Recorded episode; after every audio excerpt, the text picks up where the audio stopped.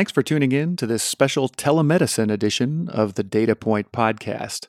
This episode is one of several leading up to the annual meeting of the American Telemedicine Association in New Orleans, Louisiana on April 14th through 16th. Check out the conference. I think you're going to want to be there. And if you don't believe me, these next several episodes are going to try and prove it to you. Sometimes radical changes in our healthcare systems come as a result of a new technology or a new drug or vaccine being discovered or even a piece of legislation.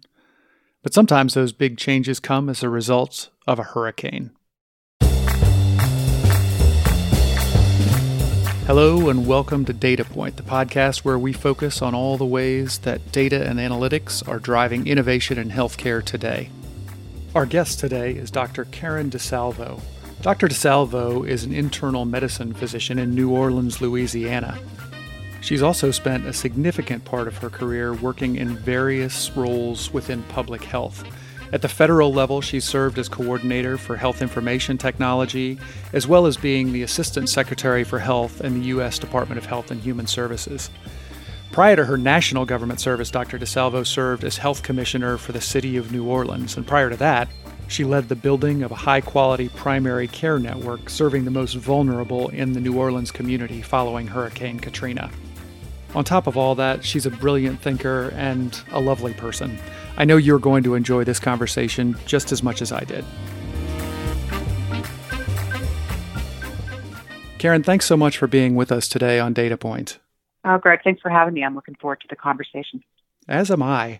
You know, one of the things that we like to do on the show, Karen, is in addition to talking about the work that you're doing, I like to give the listeners a little bit of context in terms of your background. How did you come to the point where you are today? I know that you've had some really, really interesting experiences in you know various levels of government and within industry and with uh, you know sort of paragovernmental organizations.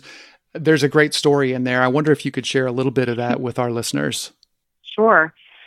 Well, I, I want to start with just um, something a little personal, which is that I grew up in Austin, Texas, in a poor neighborhood, And uh, my dad left when I was young, and so my mom raised us by herself. And I was shaped and supported for that early part of my life by the really strong um, community and social infrastructure in Austin, Texas. It it meant that I had access to good, safe public transportation and after school programs at the Austin recreation department and um, eventually good school system. When we moved uh, between fifth and sixth grade so that I could be in a not just for me but for my mom wanted all of us to be in a in a better school system and mm. that is um, embedded in me is this idea that um, even if you start with little if you have a good community construct and um, ways to attend to your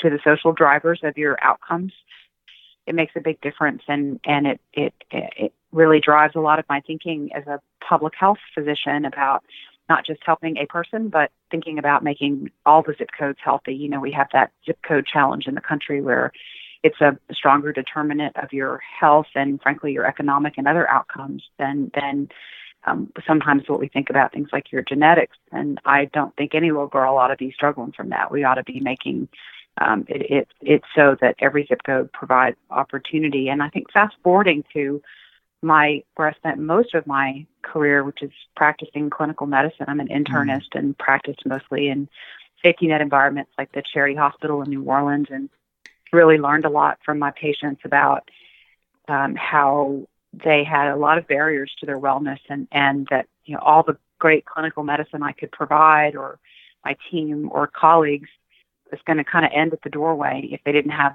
housing or educational or economic opportunity and really um, think about them all the time when when I was either making policy at the local or federal level or the work that I do now that it's not just um, those little girls but whole families that um, are struggling with sometimes invisible things that we take for granted um, those of us that that don't struggle with those things and I want to see that we create a world where there's a level, more level playing field so that people can really fulfill their um, all opportunity. You know, one of the things that I read about your work, Karen, is was in the aftermath of Hurricane Katrina and really helping to rethink the way primary care is delivered to some of those populations that uh, were so dispossessed at that time uh, and had been underserved for a long time. Can you talk a little bit about that work and how it shaped uh, some of the things that you've been working on since then, you know, at various levels of government and uh, in other ways? Yeah, that was already almost 13 years ago that that we had that catastrophe of Hurricane Katrina, and you know, it was um, it was a really transformational time for our whole community in the New Orleans area, and and the health component of it.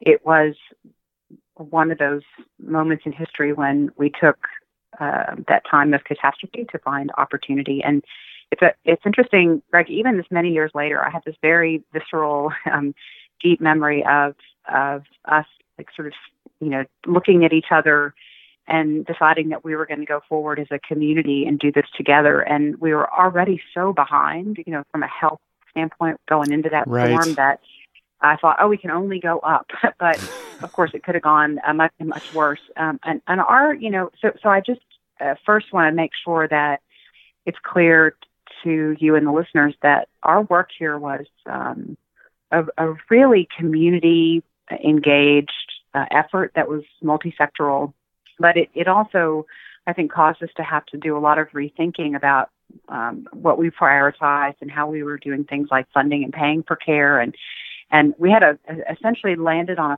four pronged approach to rebuilding the healthcare system in Louisiana that mm-hmm. that meant it would be grounded in primary care, that it would be digitized, so we would um, jump into electronic health records and interoperability. Third, that we would um, uh, focus on value and quality in our payment models, and then um, finally that we would expand coverage. And this was, you know, back in 2005 before the country was really uh, broadly moving in some of these directions. Uh, I will tell you that some 13 years later, we've made progress in all of those areas and achieved our goals. We built a really robust, sustainable primary care infrastructure in this area that serves about a few hundred thousand people. And they're the same folks that used to sit in emergency rooms at Charity Hospital and other places and wait for care.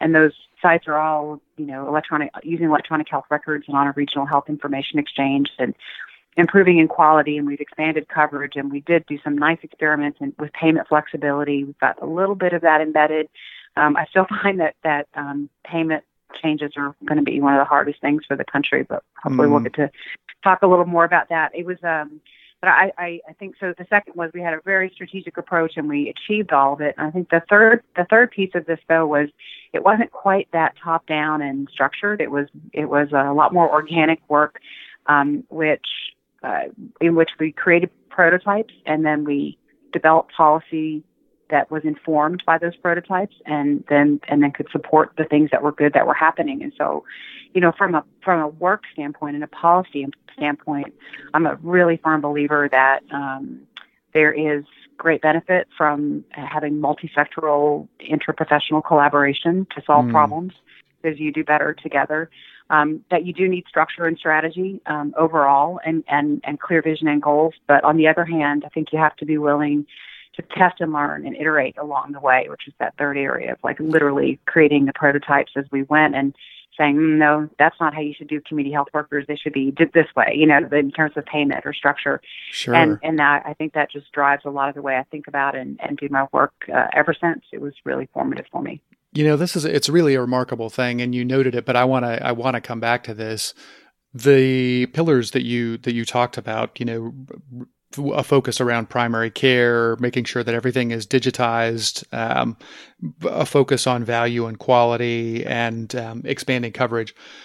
All of this was happening before you know the things that we think about today. We think about all those things as being sort of a part of our focus today but this is as you say 13 years ago. This is pre ACA right? This is you know mm-hmm. uh, you know predates i think it predates the HITECH act. Like there are all kinds of yeah. interesting things that have happened since then uh, that you all were working on earlier. And I think it is fascinating. You know, you talk about the grassroots nature of that work. As you were going through that, were you at that point engaging people outside the traditional realm of the health system? You know, were were were were you beginning to address some of those social issues, you know, that maybe were around housing or or transportation or you know some of the other things that we think about as social determinants of health today? Did those come into play as you were creating those and developing that framework for solution?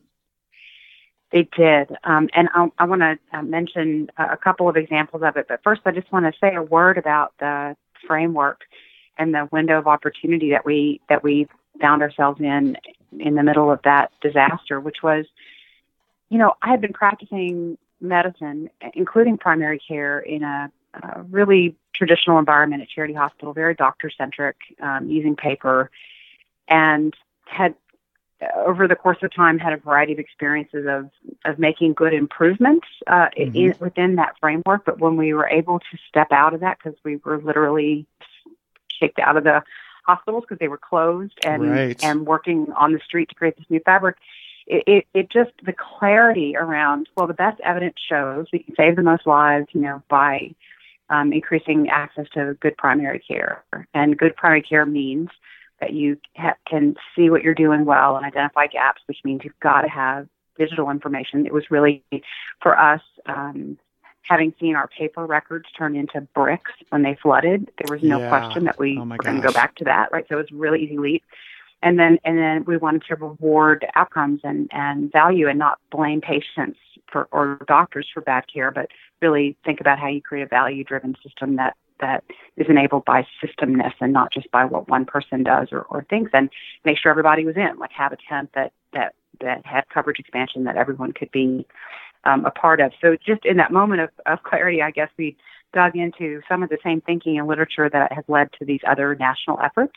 And um, we, um, I, I, think we really benefited from a lot of great national thinking in the space. So I just definitely want to acknowledge that what we were doing here on, on the ground, we very intentionally tried to inform that work from, from what really smart people who had done good work knew in, in other places. And that included thinking about the non-medical determinants of health. And it was really mm. clear to mm. me as a doctor um, that that um, what my patients were often asking me about was not their uh, medication regimen for their diabetes, but how they were going to get to go see their son in Angola um, when they can, how they could get off work in time to do that, and what was going to be the most effective bus route. Angola to prison here, um, and and just sort of like very social services kinds of or social work kinds of questions that I was ill equipped to to handle. And so I knew that these were challenges. Um, and we'd done, I'd done some work, some research work that was published um, where we did qualitative and quantitative assessments of that. So it was on our mind. It was on my mind certainly. And I,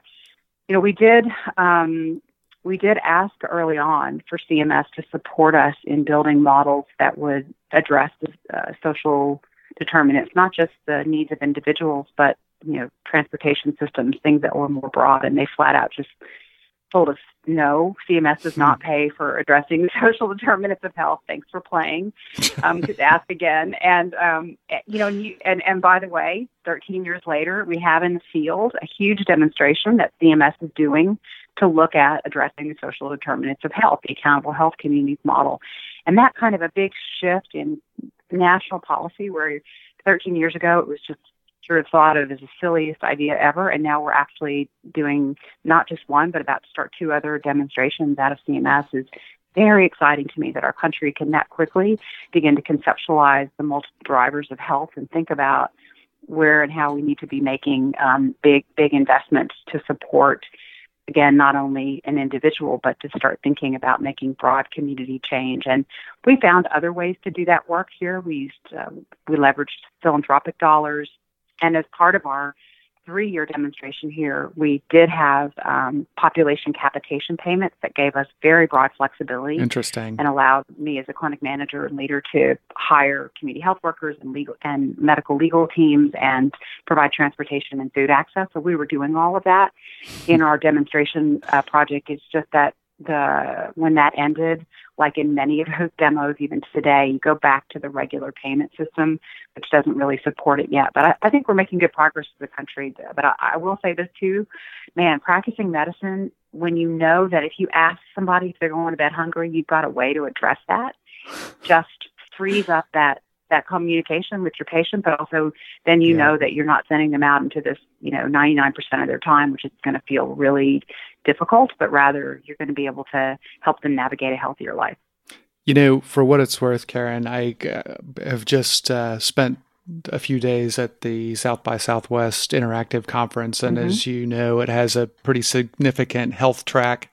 Uh, and it's something I've been a part of for several years. But this year, the number one emergent trend that I saw uh, at a macro level was this recognition that the social determinants of health need to be a primary focus for us. And so we saw a lot of discussions around system thinking and design thinking to help solve broader issues related to health. And I know, you know, this is one mm-hmm. interactive conference, but I think it does jive with the fact that, you know, you mentioned that CMS is now running some pretty significant um, uh, test beds uh, to determine how we can more adequately address these things, and it's really showing up in all all parts of the population, which I, I certainly find very encouraging. Um, mm-hmm.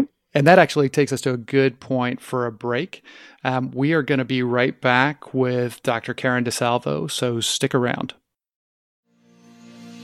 Today's show is brought to you by Bluespire, a full service digital marketing agency focused on complex and highly regulated industries of healthcare, senior living, and financial services. Rapid changes in the healthcare industry are causing consumers to seek out trusted advice, demand more transparency, and access to information and content.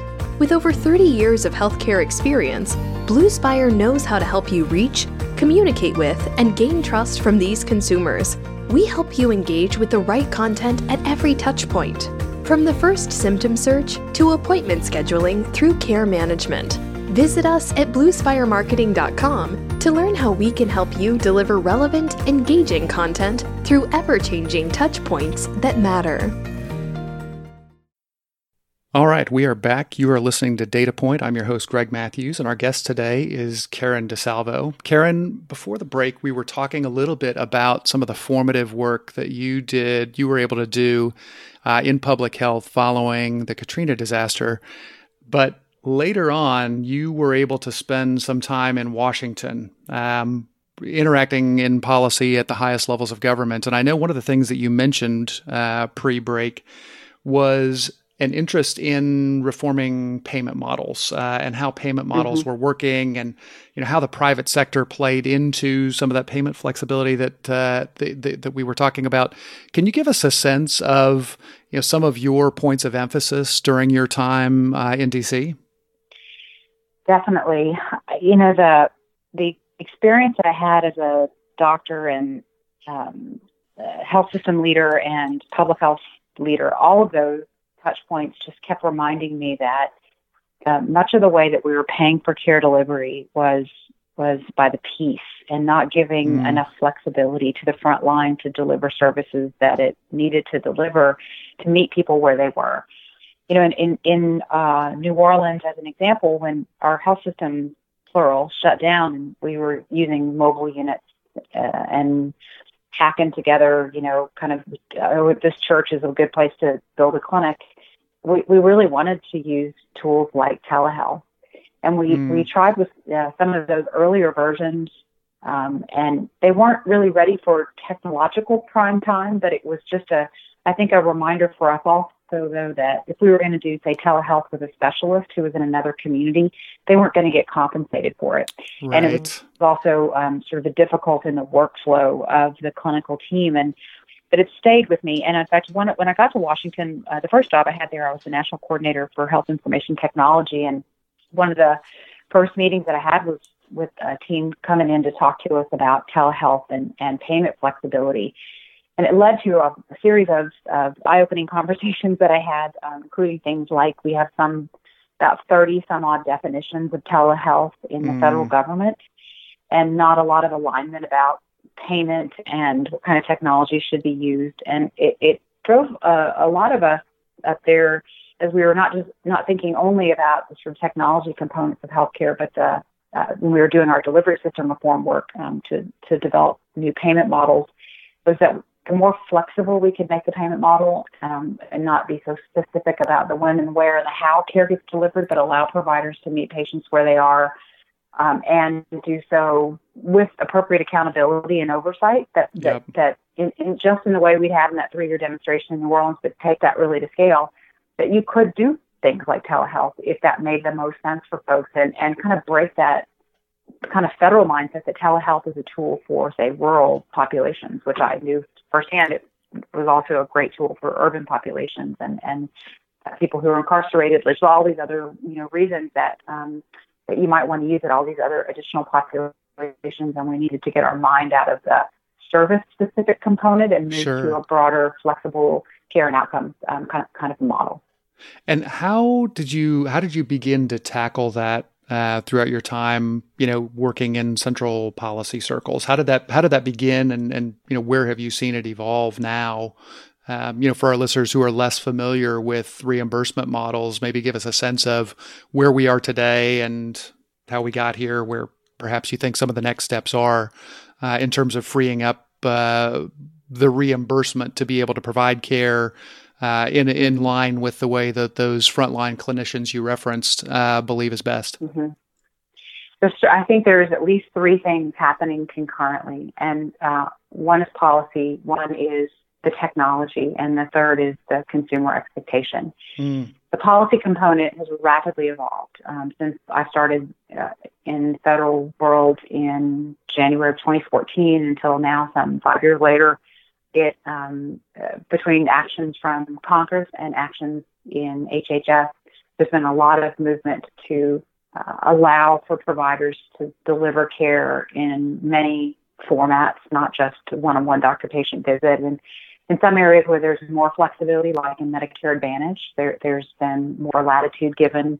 Uh, I think there's been more uh, acceptance that inside of uh, other accountable entities, so Medicare Advantage being one kind of accountable entity responsible for the total cost of care. Sorry to get all wonky, um, but accountable care organizations are similar um, kind of uh, financial and delivery construct. And mm-hmm. in the inside of those models, we're seeing a lot more ACO and those organizations delivering care through platforms like telehealth or asynchronously uh, u- using data. So we're seeing the care systems that are given more flexibility through um, payment models, some in demonstration and some that are more mainstreamed, that that naturally starts to emerge. And it's getting easier to do that for populations that are, say, seniors or folks that are at work um, and don't want to, you know, leave their desk or leave the line for mm-hmm. kids in mm-hmm. school there's a lot of ways that that um, we're recognizing that uh, te- telehealth and telemedicine um, can, and I use those two things distinctly, that they that they can be a valuable tool for providers, and and really just um, so instead of uh, of getting more focused on how to pay for what when to really just say the goal is, is that the diabetes is controlled or that the asthma is controlled or that people stay well more generally mm-hmm. um, and and that we're seeing the the policy supporting the providers and doing the work. Um, the, the second area is about the technology. And back when this was introduced as a del- care delivery tool to us after Katrina in 2005, it was a hardware system on a rolling cart that we had a lock in a closet. I mean, everybody, oh you know, it's sort of ridiculous. Like you're not going to go whip that thing out when you're in the middle of a really busy clinic. It's just, it's no. very difficult when it's not part of the workflow. But if you think about how dramatically the world is changing. It's on our smartphones, which are not ubiquitous yet, but getting there. And um, I think technologically, between cell communication and you know ongoing advances in broadband, not reaching you know Appalachia and everywhere that we want in the country, but I think we're going to get there. We're going to have the the um, um, the, the underpinning, the cellular and, and broadband and other underpinning that will allow lighter tools like smartphones to carry that information and make it more accessible to people. Um, and and and there's other opportunities there around documenting what happened in the encounter using natural language processing mm-hmm. and storing that information because now we have cloud-based storage.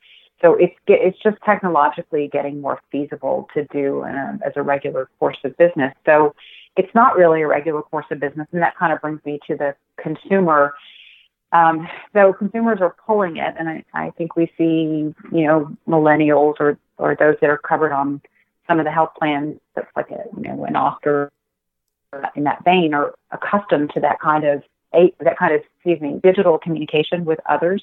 Maybe not as much for all consumers, but I think that pull is going to get stronger and stronger as people realize that that a great deal of of um, medicine can be done without the human touch, uh, especially chronic disease follow-ups and things that maybe rely more on labs or um, maybe some of the initial assessments.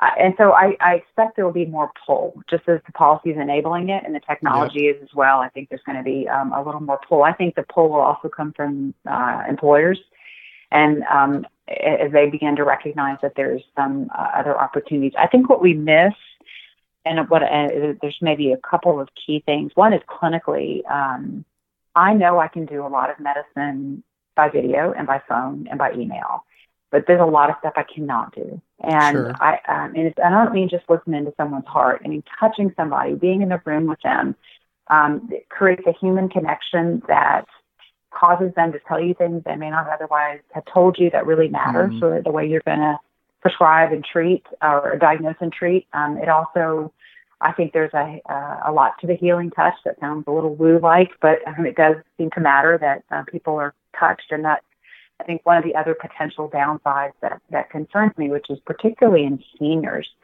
that we aggravate social isolation by doing a lot yeah. of care for them in their home and they don't have as much human to human contact. So I think there's a lot of good. It's more enabled. People are more interested in it. I just want us to begin to already start thinking about what are we missing, right? What are the potential downsides? And can't do it all using that delivery mode, but I do think it'll really free people up and hopefully make care more affordable and more efficient. You know, and one of the things that I've I've talked to a number of people about um, leading into the American Telemedicine Association's annual meeting is the fact that if we are limiting the role of telehealth in terms of just replacing a face-to-face visit, we're really, really missing the mark. Um, and I think hmm. that it plays exactly to your point that this is a tool in the toolbox. It is a part of the care continuum. It does not replace face to face or human to human connections, if I'm paraphrasing you correctly. Mm-hmm. Mm-hmm. I think that's true. Um, I, the, the, the little hmm you heard me make is that mm. what, I do want to be careful about is that um, we don't add a new point of contact, a new service that we can charge a fee for. Because that's the last thing the healthcare system needs to do to itself is is drive up costs. And and so far there's a little bit of indication that's kind of what's happening because we haven't quite this goes back to payment flexibility. We haven't said, you know, you're still going to get paid for doing this work, or it's going to be built in. Let's take primary care, you know, built into the global capitation that that you're going to have, and you don't have to to worry about the sort of for the piecework. I think it's also the challenges about documenting what happened in the encounter. And mm. as we get better with that technologically, I think there will th- this is always the problem, even with telephone medicine. I wouldn't always do as good of a job as I needed to. And I think most docs would say that, or after hours nurse call lines, of documenting exactly everything that happened. So we've got to be meticulous about it and treat it, you know, like a visit, so that we can have a record and remember what happened and, and be able to have continuity for the next the next visit. But I, I, I do think also, by the way, we're just beginning to understand the power of this of telehealth for B2B communication for doctor doctor to doctor or hospital to hospital or oh, for enabling really specialized services to happen. And that starts to change the thinking around network adequacy for for health plans. And you know, like do, you need to have a dermatologist. Do they have to be in that zip code or that town if they're going to be the best dermatologist or the best best pathologist or the best whatever? Um, I think we also need to start freeing up our brain around how this liberates geography, liberates from the, the sort of geographic underpinnings that we've had in medicine for a long time. Yeah, I, I read a, a news article that popped up uh, this week about uh, kind of a, a, really unfortunate situation where uh, a patient had been recommended by his you know initial treating physician to have back surgery, but ultimately uh, was able to get a, a telehealth consult from a from a specialist, and uh, ultimately wound up being diagnosed with Parkinson's disease. Um, yeah. And that's obviously uh, an an outlier kind of situation, but I think it speaks to what you're talking about in terms of being able to. Uh, you know, access the right resource for the case, even if they're not necessarily sitting mm-hmm. next door. Um, I, am curious about: Have you seen examples, you know, either in industry or through some of the uh, the test or or uh, pilot work that you've done through government plans. Have you seen any instances where you feel like that that concept has has begun to to prove itself out, or you know has even been tested at scale? I haven't yet. Um, I I think that the closest that I that we would come to it so far is what the VA has been able to do. Okay. Um, and and part of the reason that the Veterans Administration has so much latitude is is because they're not bound. Let's see. First of all, they have a global budget, so they're they have very flexible payment by and large. Where technology might be lacking for a veteran, they're able to provide it, so they don't have stark stark issues around things like inducement. Mm. sometimes can get in the way.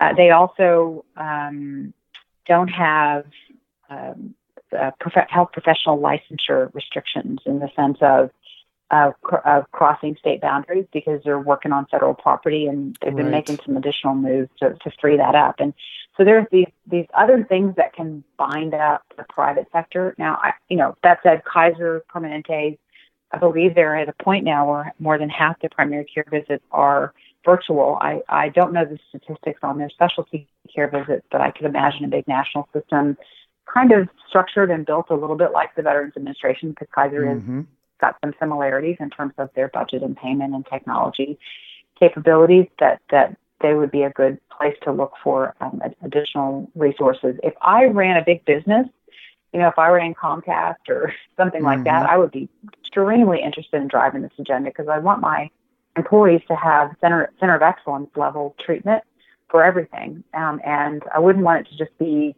the kind of the way it is now, where you get a second opinion on paper, but but for it to, to actually be able to incorporate real time conversations between the clinicians, but also uh, to to include patients and families. Yeah, and you know it's interesting. I, I I think that we're seeing that beginning to crop up. I, I can say even this week I've talked to a, a small businessman here in Austin who, as he was constructing his benefit system for his employees, again, this is a small business based in Austin. He's not only made it optional or available, but he's made it mandatory um, for employees to use to get a telehealth second opinion from a nationally recognized expert before doing any kind of surgical procedure, which is hmm. a really, really interesting thing. And if that starts to happen at scale, you're right, it is really going to shake things up um, you know, from a from a network perspective, um, and frankly, from a, a, a, traditional continuum of care perspective, I think. Yeah, you know, I, I don't know if you're going to go to this whole conversation about disruptors, but I'm going to go there. Let's uh, let's do it. I, I guess as I think about you know what what an employer wants or what a consumer wants in the future, um, we we have come to we have come to know that it is possible to be more preemptive or anticipatory about our needs in other sectors and to help guide us to the best value or the lowest price or the most accessible of just about anything. Mm-hmm. You know, flights, trains, shoes, you name it. And um, we just we haven't really leveraged that yet for a bunch of reasons in healthcare. And I get really excited about um, the kind of work, for example, that a CVS is doing mm. uh, where they're already providing telehealth consultations um, as a part of that new business line that they're doing and thinking about yeah. meeting people where they are, not just at a neighborhood drugstore, but online as well, and and being as preemptive as possible. Similarly, I think. Um, you know the the increasing availability of things like smart speakers in our homes means that we're going to be able to, uh, if we allowed it, uh, be listened to, and it would start to share information with us about you see your back's hurting, you might think about this as a resource first, as opposed to sending you straight to the surgeon. Right. And um, uh, more more intentionally, just asking the question. I'm, I'm having back pain, or I'm thinking about going to see a surgeon, and you can you could build into a system like that Well, you know, typically these are the, you know, typically you want to first see physical medicine and rehab or internal medicine or whatever you want to encourage as the best evidence-based line of care and mm. make it easy. Help make you make the appointments then and there. Oh, I see that you're you know, I see that you're in town this week based on your calendar and that you have an opening and there's an opening at this internal medicine doc and they're only this far away and the bus will get you there. And and you know, you would think that that's for rich people, but you may have seen the news article that Molina, which is a, a provider of Medicaid services, has just announced that they're going to make Amazon Prime membership available to their beneficiaries wow. as a test to see if they can start to leverage that kind of smart system uh, to link people with healthier food and with transportation and other resources. So I uh, and I'm, I think that's great because you got got to build equity in from the front, uh, especially um, you know for people who may not naturally right now have smartphones, et cetera. We got to make sure the technology it doesn't prevent them from being their healthiest self. But I, I think we're just beginning to understand how the digital world is going to enable better decision making, more accessibility, especially to things that are uh, evidence based. And I, I, I think there's a world in which um, we also start to um, turn those um, smart smart speaker kind of conversations that right now are a little bit flat, though they're building their uh, augmented intelligence to make that the clinical conversations more robust.